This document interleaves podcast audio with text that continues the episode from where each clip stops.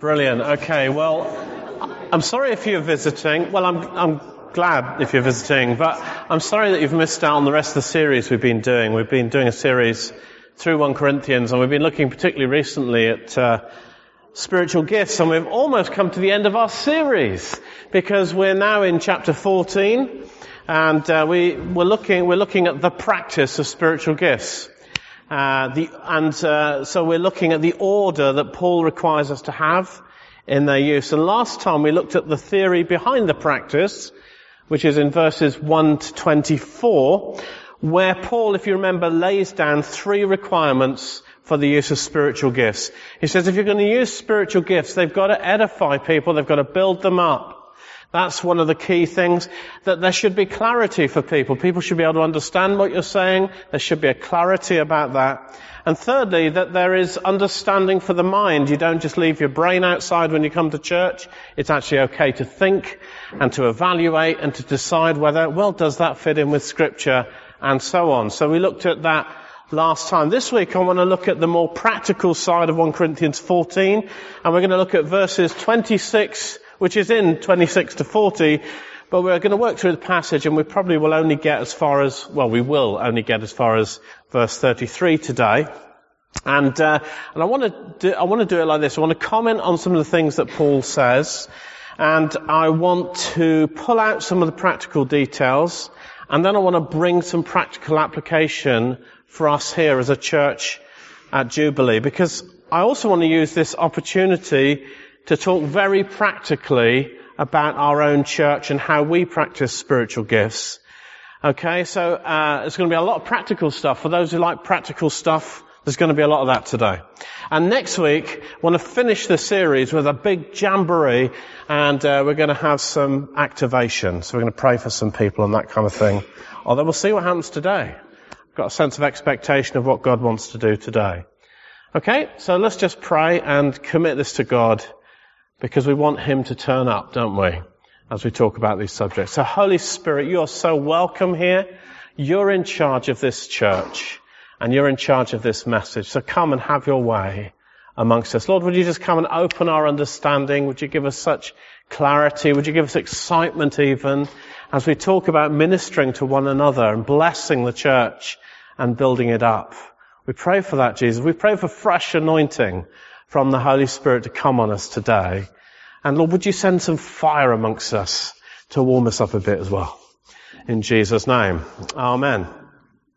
Okay, so what Paul does here in this section is to deal with the orderly use of tongues and prophecy within the context of church worship, but he proceeds his teaching in expressing some very clear expectations for how a typical church meeting should go. So in verse 26, he says this. He said, what shall we say then, brothers, when you come together as a church, that everyone has a hymn or a word of instruction, a revelation, a tongue or an interpretation.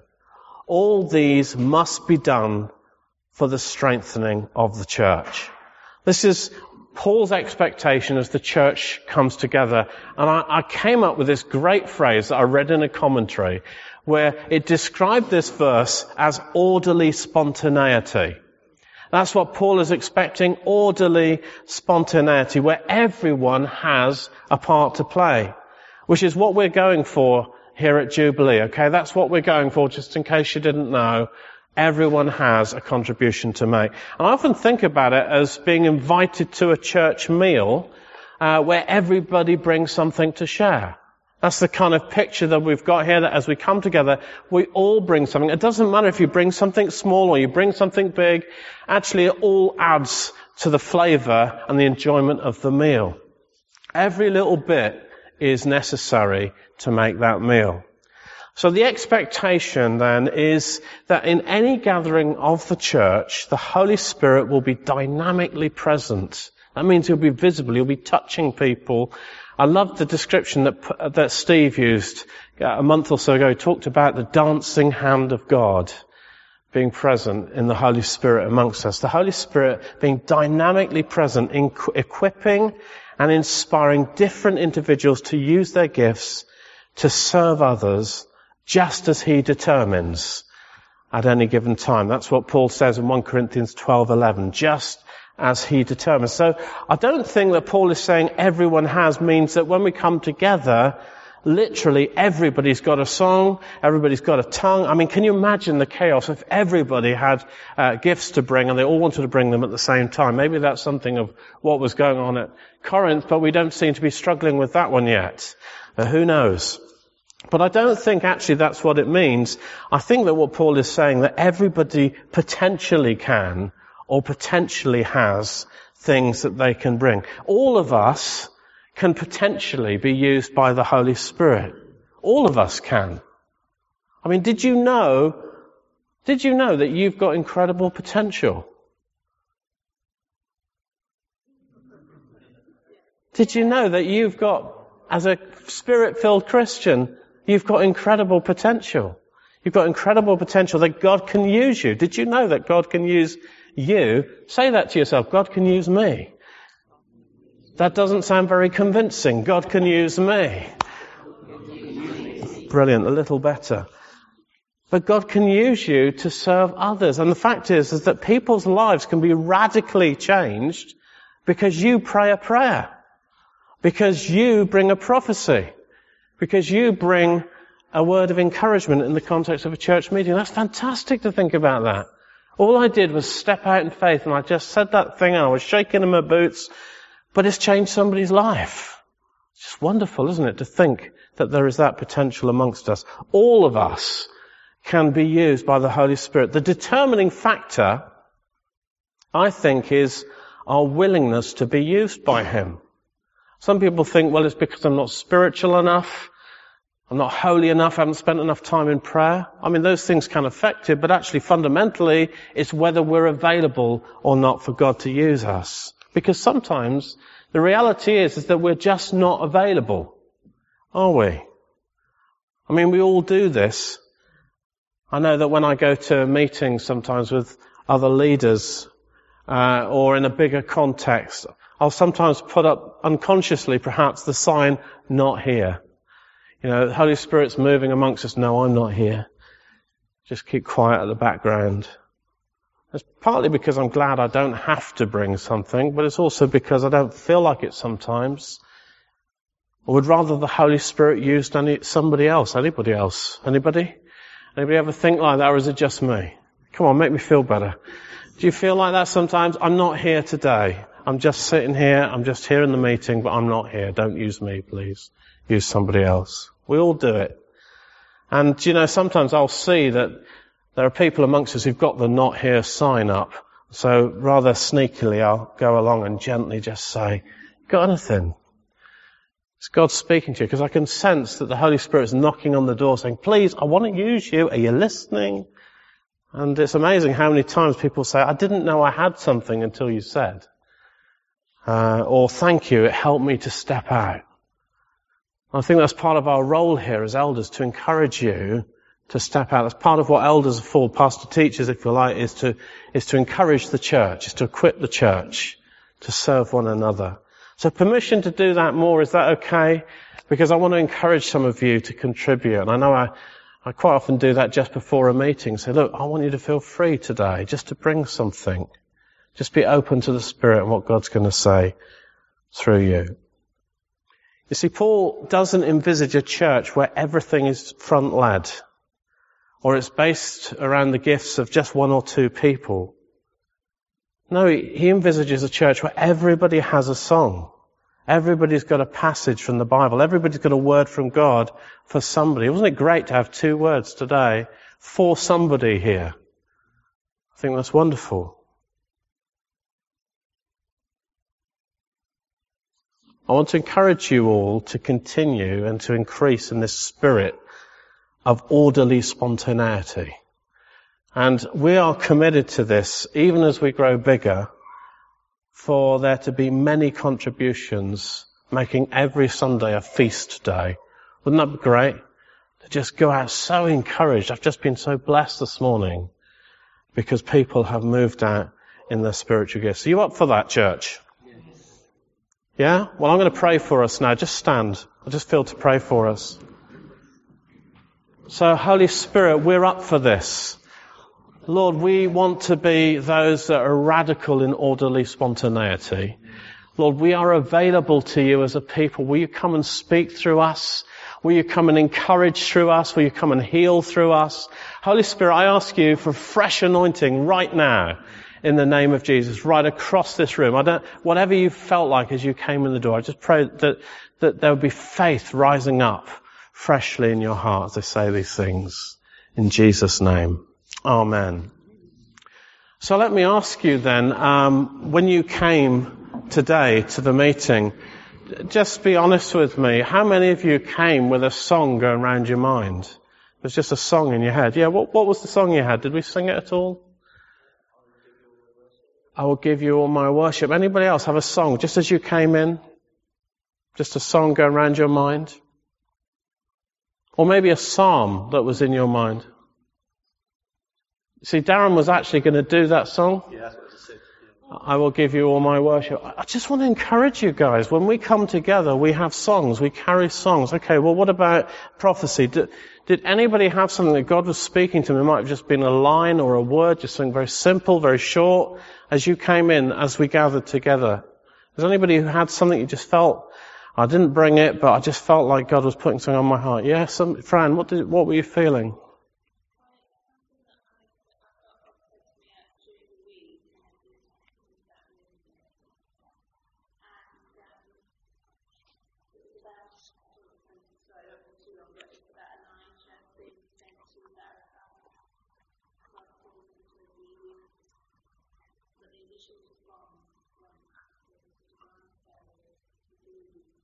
The blues, yeah.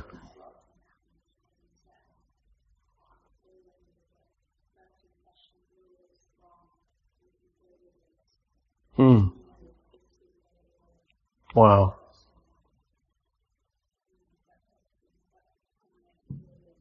Yeah.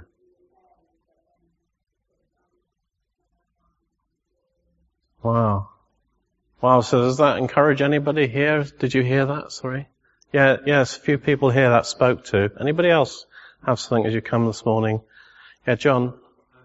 Just brief if you don't mind, sorry. Just brief if you don't mind, sorry.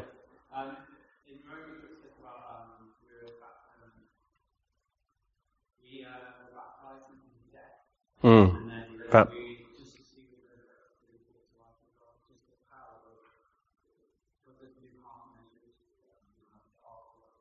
wow a radical change life. Does that speak to anybody?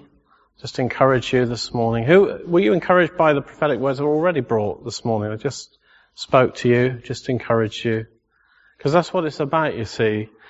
And I just wanted to demonstrate that there were a number of people here who didn't bring contributions, but they had stuff. That's okay. It's not a condemnation fest. It's just when we come together, these things are already there. They're in our hearts that God is already speaking to us. God can use all of us at any time.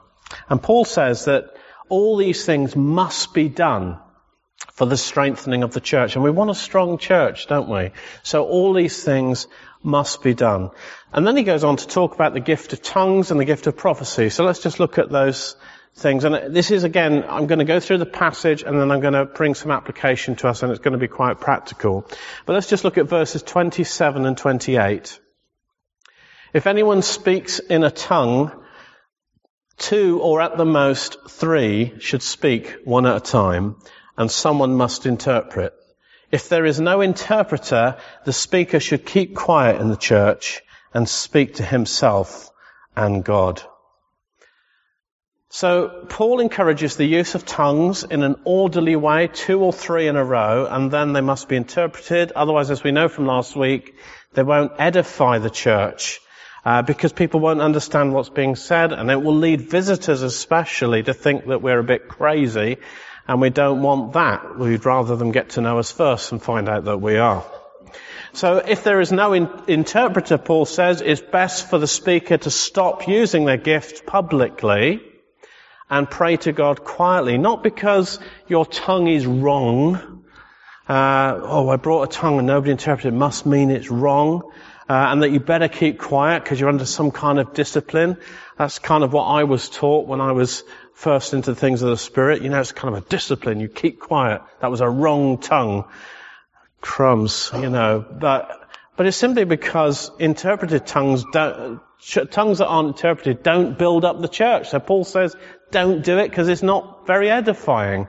That's all he's saying. So it's best that you don't use that gift publicly if there's nobody around to interpret, but just use it privately. That's all he's saying. Okay. So I want to release some people here uh, today from the fear of not bringing a tongue just in case it's not interpreted or it's wrong. Okay, I just want to release you from that. There's space, there's grace, uh, there's opportunity to just step out and see what God does here at Jubilee. Okay. So when Paul is, what Paul is dealing here with here, if you remember, is the Corinthian tendency for uncontrollable ecstasies in the use of the gift of tongues. Anybody had a problem with that in the past? Um, I can't say I ever have. I don't know many people in England uh, that have had that problem. But there you go. If you have that problem, it's in the Bible here and tells you what you need to do about it. But Paul says that we can all exercise self-control in using this gift and be considerate to the people that are around us.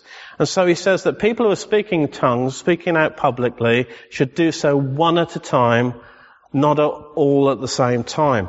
And some people have taken this to mean that it's wrong, therefore, uh, to have corporate singing or speaking in tongues, uh, that that's forbidden. It's not on because Paul says you've got to do it one at a time. My personal view is that there should indeed be caution or at least consideration of others, especially people that are not Christians.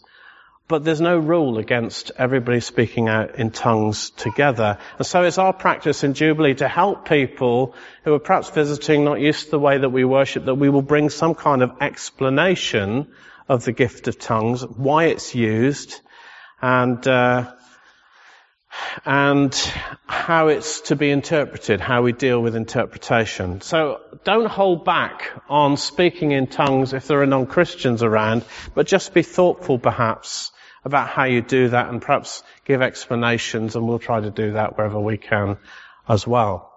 Because as Paul says in verse 22, tongues are a sign for unbelievers. Now there's a whole load of stuff in that verse, which I'm not going to go into now, but just get that. Tongues are a sign for unbelievers, but they do need to be interpreted.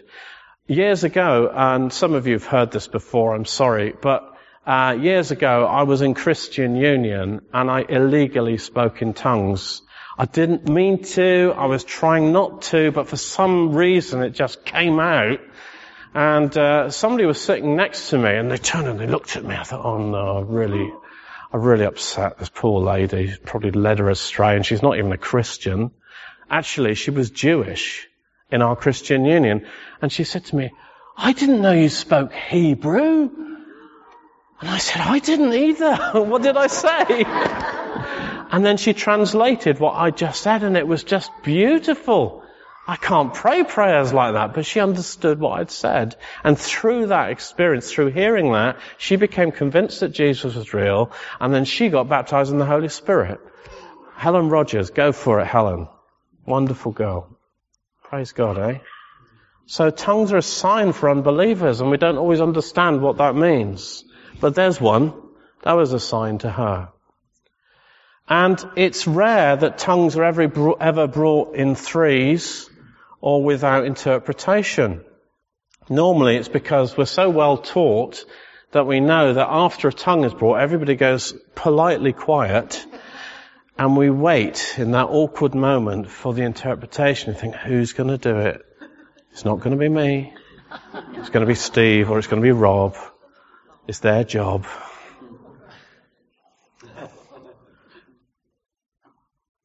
One of these days, I'm just going to refuse to do it. Are you, Steve? Yeah. uh, Darren, yeah, or Darren maybe. Yep. Okay, let's move on. Um, so we we we have a pause, but actually, this isn't necessary to do. If you consider what Paul says, it seems to me that there could be a lot more that we could be pressing into. Because what he's saying here is we're free to bring another tongue after a tongue has been brought. So there's this thing about multiple tongues and interpretations.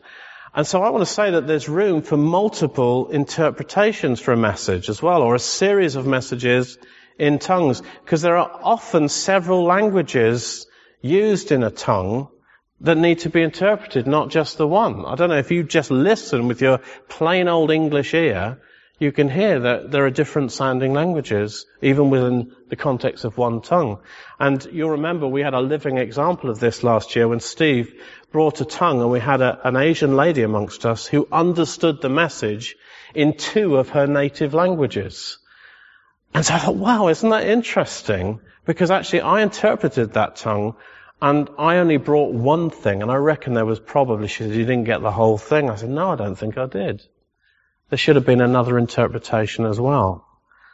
And this is already happening actually in the church because a few weeks ago I brought an interpretation to a tongue and then Sarah Firmage spoke to me afterwards and she said, you know, Rob, I had another interpretation. It was similar but not the same.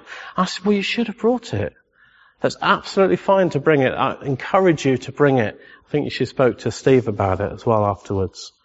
So I just want to encourage you, loosen up on this a bit. We can bring more tongues. We don't always have to grind to a halt. We can go with the Spirit, see what God's doing, and let's just be open to what the Spirit's doing. If you really do get overly carried away with it, then I'm sure that Steve or I will step in and just say, hold on a minute, we really ought to interpret now, okay. But let's just be free to follow what the Spirit is doing amongst us. I also want to release you in this from the fear of uh, I don't know quite how to put this, but this is the best way I could put it. I don't know if you've ever had this, but if somebody brings, there have been occasions where there's been an interpretation, and then somebody else brings an interpretation, and they think, oh, well, I got it wrong then. Especially if it's an elder that brought the second interpretation, they're just bringing a line of correction in there. Now, I just want to release you from that. That's not what this is about. The fact of the matter is, the Bible says that we prophesy in part, we see in part, we hear in part. So why do we always think we get the whole? And I think it requires the whole body working together, even in this. And it's the same with prophecy. We'll come on to that in a minute. Okay, so I want to just release you from that fear, uh, thinking that the first one was wrong or is inadequate. And I want to encourage people to pray for the gift of interpretation. Will you do that? Will you pray for the gift of interpretation. When a tongue is brought, will you pray with us and say, God, please bring the gift of interpretation. Don't use Rob or Steve this time or Darren. Just use somebody else. How about using me, Lord, in the gift of interpretation? Another point, uh, sorry, it's a whole collection of thoughts really today. I hope that's okay. I know I'm normally so structured, but there's just lots of thoughts I want to bring to you today. Another thing about interpretation, I just want to talk about the kind of interpretation that we would expect to be brought because there has been some confusion about this in some charismatic churches. You find that people will tend to prophesy following a tongue. Have you ever heard that or seen that? People tend to prophesy after a tongue instead of bringing an interpretation. Um, now, in my view, uh, and the view of several other people that are better than me, so it must be right. Um, in my view, the Bible's quite clear from several places that a message in tongues is spoken to God, not from God. So Paul says in this chapter, for example, verses 2 and 3, for if anyone speaks in a tongue, anyone who speaks in a tongue does not speak to men but to God. That's pretty clear, isn't it? Okay, he goes on just in case it's not clear enough. Indeed, no one understands him. He utters mysteries with his spirit. But anyone who prophesies speaks to men for their strengthening, encouragement, and comfort. So that's pretty clear as well.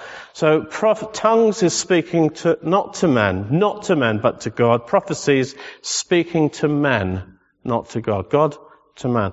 So we would expect an interpretation to be one which is in the form of a prayer or declaring praises to God as was heard on the day of Pentecost in the book of Acts. You can read it there. They heard, the people heard people, the, the apostles speaking in their own languages praises, declaring the praises and the wonders of God.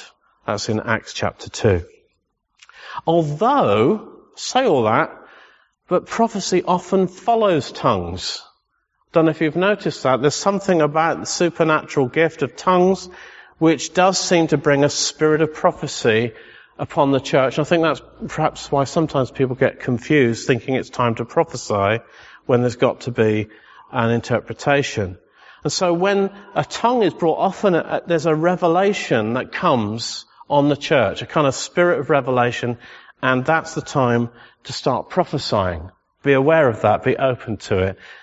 God often will speak to the church after somebody has spoken to him through the gift of tongues. So let's just talk then about the orderly use of prophecy. Are you following me? You, you're keeping up? Is this, is this alright? Nobody falling asleep or anything. Okay. Orderly use of prophecy. Let's read verses 29 to 33, which should come up on the screen for you. Two or three prophets should speak and the others should weigh carefully what is said. And if a revelation comes to someone who is sitting down, because they would all stand up to bring their contributions, the first speaker should stop, for you can all prophesy in turn so that everyone may be instructed and encouraged. The spirits of prophets are subject to the control of prophets, for God is not a God of disorder, but of peace.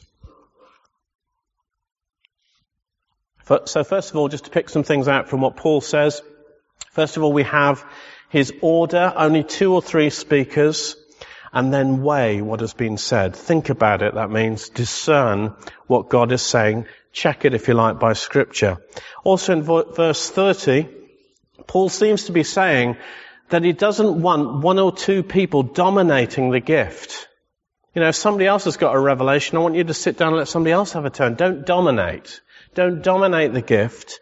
Uh, he's requiring a humble spirit which gives way and prefers others, allowing contributions to flow through the whole body.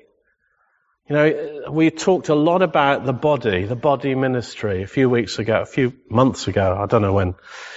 But it's a really strong metaphor that Paul uses when he talks about spiritual gifts. And what he says is that the whole body is involved in ministry. The whole body is involved. So he doesn't want just one or two loudmouths dominating the show. He wants the contributions to flow through the whole body. He wants people to take turns in prophesying. I think that's beautiful, don't you? Isn't that wonderful? Every one of us can prophesy. We can all take turns. And he tells us that contrary to how it can feel sometimes when you have a prophecy to bring, that we won't burst if we don't bring it. If you ever felt like you're going to burst, if I don't bring this, I'm going to explode or something awful's going to happen. There's people around that are going to get hurt. That you get that feeling that the fire is burning in you so much, I'm going to be consumed. I've got to like that. My dad used to say to me when I first started moving out in prophecy, he says, it's like you're a bottle of lemonade being shaken up. For goodness sake, will you let the bubbles go down so we can hear the drink? Which is a really kind of, kind of cruel thing to say, I think, but very accurate. But we won't burst if we don't bring it, and God won't allow the church to miss out or condemn you for your disobedience in not bringing it. Anybody? Oh, come on. Anybody? Have you ever felt condemned and the church is going to miss out and God's going to, God's going to get me because I haven't brought the prophetic word? And if the church, you could share it in life group if you wanted to, yeah. But the spirit of the prophet is subject to the prophet. You are permitted to exercise self-control or even decide, how about this? I don't think I'm going to bring this at the moment and allow somebody else to bring it instead. Preferring others. Or even bring it at a later date. I often find that I'm carrying a word around for a period of time, even years, and if you speak to people like Ginny Burgeon, she carries them for decades. I'm not patient enough for that. But years.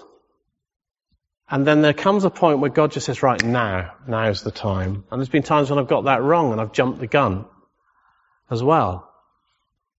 But it's okay to say, I don't think I'm going to share that now. It just, just doesn't feel the right time. Now, I spoke quite a lot about prophecy last year, so I'm not going to go into lots of detail, but you can hear the talks on the web. But just to say again, because I think this is really important, is that the New Testament gift of prophecy, with that gift, it's quite wrong to think that we're some kind of channels for God to speak through, like we're some kind of Christian mediums. You know, we don't channel God's words. That's Eastern mysticism that thinks that way. And it's slipped into the church in places. God, we don't channel God's words. He uses us. And I think that's even more wonderful. He uses us. He uses our language. He uses our voices. He uses even our personality or our own particular style and creativity when we pro- prophesy. Be yourself when you prophesy. It's quite okay to be you. The Holy Spirit's been moving over the meeting. He says, I want to use you because actually you're just the right person to bring this. The way that you would do it is just right for the church. I'm going to use you. I want to encourage you with that. Be yourself. We don't have to put on funny voices or airs when we prophesy. We can just be ourselves. And that's quite okay with God. In fact, that was, that's what He wants. And if we're not, it can be a distraction to the church because people say, well, he doesn't normally talk like that. Thus saith the Lord. I've heard that before. So be yourself. Of course, this does mean that our contributions can be very varied. So for example, I've got a friend called Johnny Meller. Who knows Johnny? He's uh, one of the leaders at Church Central and uh, he will often prophesy in rhyme and with rhythm. Okay? Sometimes he sings it and other times he raps it. And it's electric when he does it, and it's absolutely amazing. But he's a professional rap artist. So when he does it, he's just being himself. That's part of who he is. Another friend of mine, perhaps I should invite him to come one day and hopefully he'll do it. Um, but he doesn't do it on request. I've tried that before. Another friend of mine, Catherine, is an artist and God will often speak through her in pictures. Sometimes she'll describe them to us, but very often she'll literally paint pictures. And so she li- loves to bring her easel into worship and paint whilst people are worshipping. And uh, we've actually invited her to come and share this with us sometime and perhaps do a workshop with us on a Saturday morning or something like that. We've got to just fix a date. But it's just wonderful. And I've seen some of her pictures and it's amazing what she paints. Usually it's fire and water, you know, but it's all sorts of things as well that God just speaks. So I just want to release you, church, to be yourself and to be creative. Let's be creative. Let's be ourselves, be who we are as we prophesy and as we share things from God. Okay, some more words then. Some words about weighing prophecy. Because Paul wants us to weigh prophecy. He says, and he says, uh, and that means just think about it, make sure that it's biblical, make sure it fits into the spirit of what God's doing.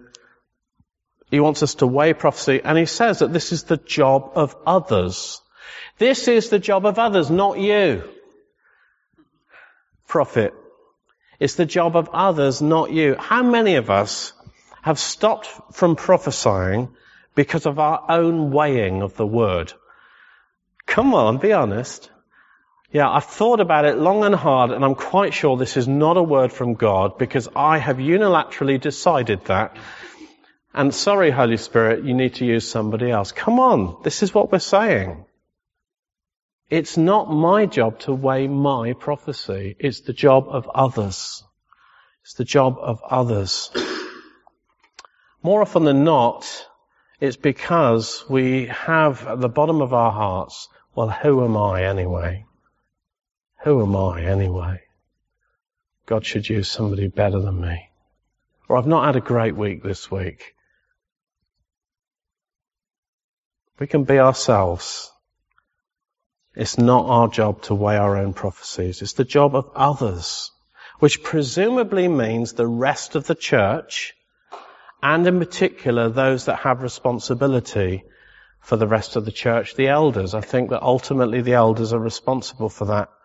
And you'll notice that as elders, we, we actually take that quite seriously and we're active in doing this. So listening carefully to what's being said.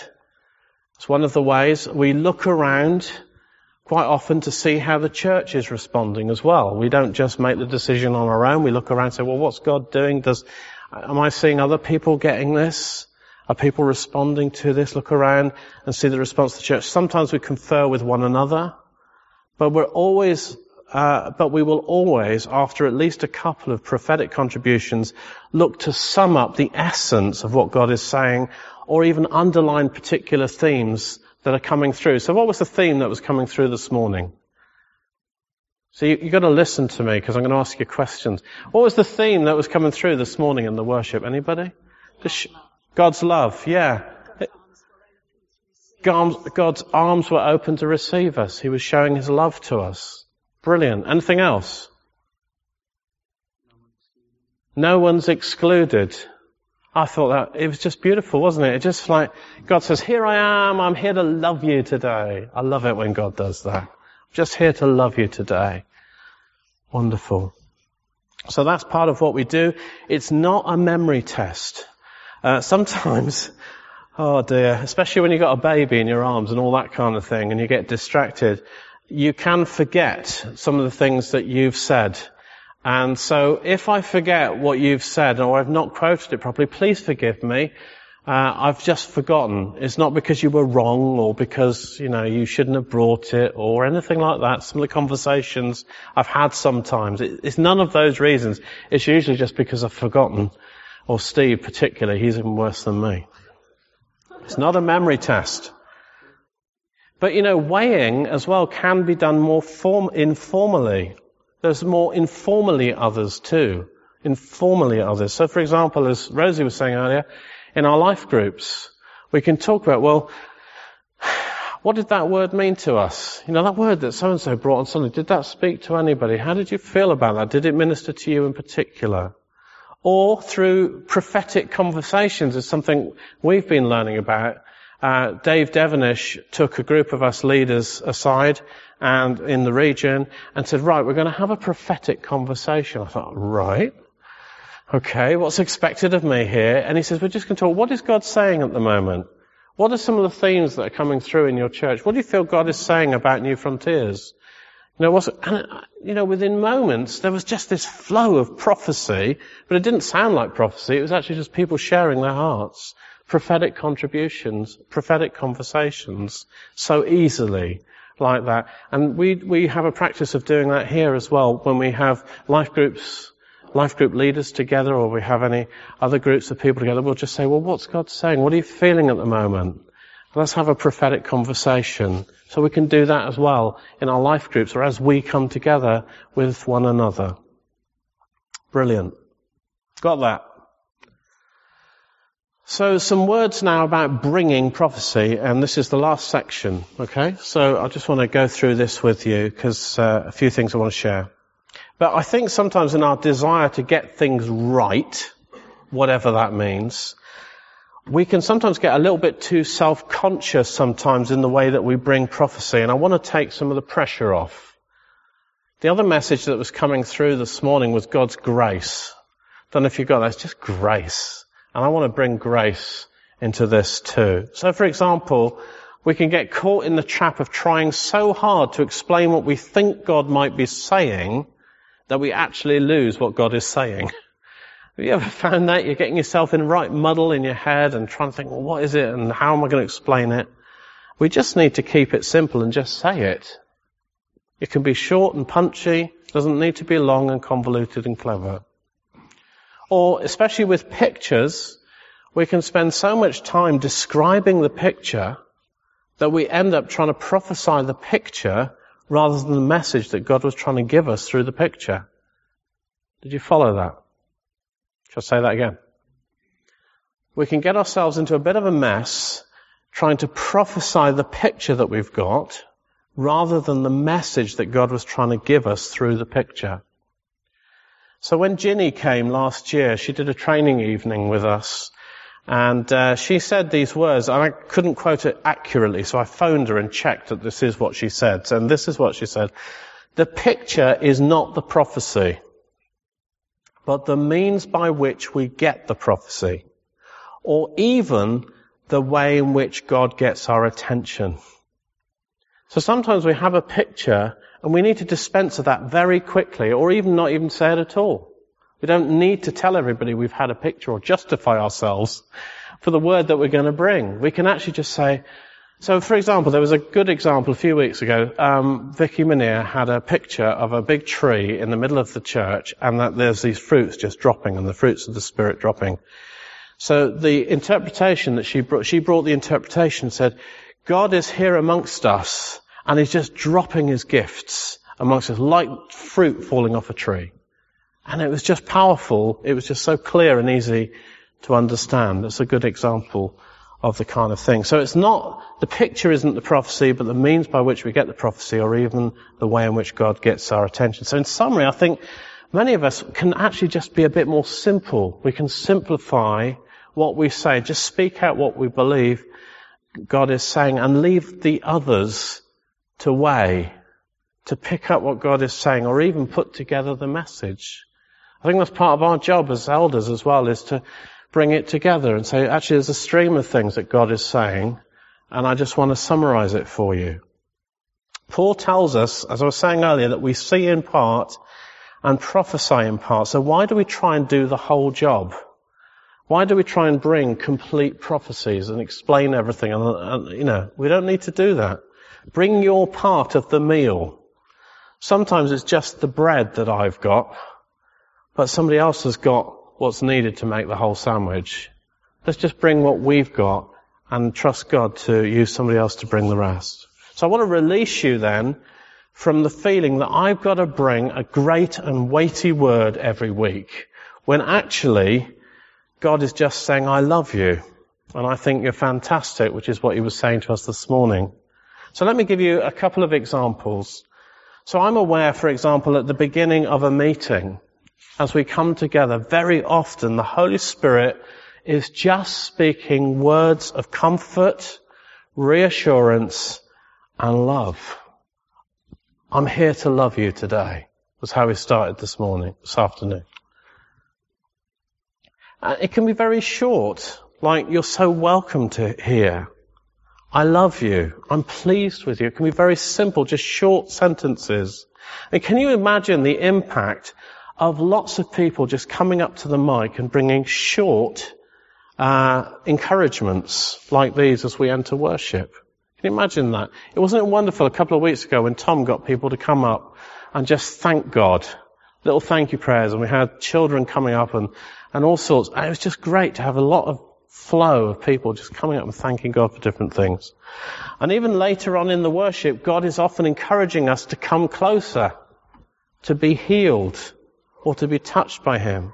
And, you know, very few contributions need to be any more substantial than this. God, God is so much simpler than we are when He ministers to us. So much simpler. Have you ever prayed for anybody and all you've said is more Lord and amazing things are happening and all you're doing is saying more Lord? God is so much simpler and is able to deal with these kinds of things. So I want to take some of the pressure off you in words of prophecy that you bring. It can be a lot simpler. And actually, I think if we are simpler, it will open the door for more people to bring words and to feel more comfortable to do so because they won't feel intimidated by these clever explanations that we can sometimes force ourselves into. Okay, is that right? Do you understand? It's not a criticism of anybody. I'm just saying, actually, we can, we can be simpler about this. I want to take some of the pressure off so that contributions are more easy to bring. Alright, last thing I want to talk about, and again, it's very practical. I just want to talk about, uh, say some words about the venue that we're in at the moment. I realize that since we've moved to this venue, it's been a bit more difficult for some people to be heard or to hear what's going on. And we've all had to adjust, and it's not been easy with the acoustics of the room, the pews. Not saying that out loud. Um, but do you know what I realized a little while ago? I think I probably shared it with you before, but I really believe that God is preparing us for a bigger church. And that's what this is all about. See, we can't whisper our contributions anymore. We have to shout them out, which is harder to do. Uh, or we need to use a mic. And I don't think this is a bad thing. I think it's an exciting thing. And I think it's a visionary thing. I think I want us to get the vision for what God's doing. Because if we're going to grow the church, and we want to keep being a body ministry church, we better learn how to do that when we've got a few hundred people here. So we might as well learn now when we've just got a couple of pews that we're going to walk out of. Okay? So I don't know if you've noticed, but we've brought a new microphone, which is there on the stage. It's usually around about here. And I know this means that you're going to have to move out of your pew, but why should that stop us? The Spirit of God cannot be confined by pews or buildings. And I was having a conversation with somebody about this recently, saying actually we also need to just have the maturity to overcome this. Just need to be mature. We've been with God long enough now to not let silly things like pews affect us. Uh, now, this microphone, I'm not going to go into a lot of detail, otherwise I get Trevor up here and uh, correcting me, but it's one of those special kinds of microphones that you don't need to stand right up next to. You can actually stand like a couple of feet back from it. So it means that you can literally just come up, speak, and it'll pick you up. So don't worry about where you're standing, or what height you are, or adjusting it or anything like that. You can just come up and use it very easily. Um, it needs to stay at the front because I think it's right that we monitor the use of it, but everyone's welcome to use it and it's good to see some of you have already started to do that. And you'll also notice that it's facing backwards towards you, not that way. So when you use the mic, you've got your back to the congregation. You're not facing the congregation. And we've done that deliberately um, to make it easier, really. And uh, also because we don't, uh, in times of worship, we don't want people stopping the meeting to address the congregation. You feel under that kind of pressure when the microphone is facing the congregation. You feel like I better just sort of introduce myself, tell them how I got to church this morning, what time I woke up, make everybody laugh, and then I feel better. We don't want to do that. We want people to just be able to come up, bring their contributions, and then go back and sit down again. Or even shout out if you've got a loud voice, that's absolutely fine. But we don't want people stopping and starting the flow of the worship.